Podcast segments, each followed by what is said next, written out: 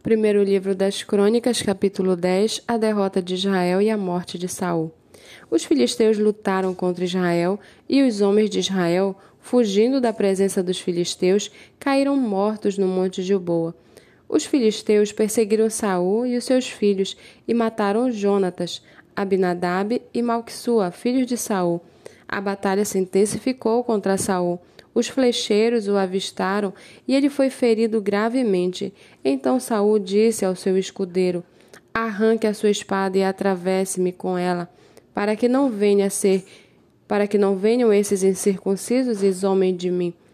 Mas o seu escudeiro não quis fazer isso porque estava com muito medo. Então Saul pegou a sua própria espada e se lançou sobre ela.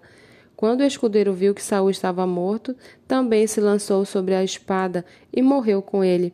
E assim morreram Saul e os seus 3 filhos, e toda a sua casa morreu juntamente com ele. Quando os homens de Israel, que estavam no vale, viram que o exército de Israel fugiu e que Saul e seus filhos estavam mortos, abandonaram as cidades e fugiram, e vieram os filisteus e habitaram nelas. E aconteceu que no dia seguinte, quando os filisteus foram tirar os despojos dos mortos e encontraram Saul e os seus filhos caídos no monte, despojaram os mortos, pegaram a cabeça de Saul e as suas armas e enviaram mensageiros pelas terras dos filisteus ao redor para levar as boas novas e aos seus ídolos e ao povo.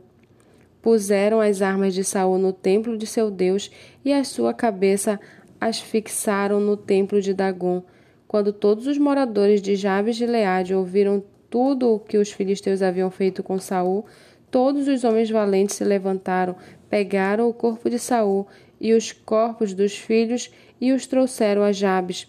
Depois sepultaram os ossos deles debaixo de um arvoredo em Jabes e jejuaram 7 dias.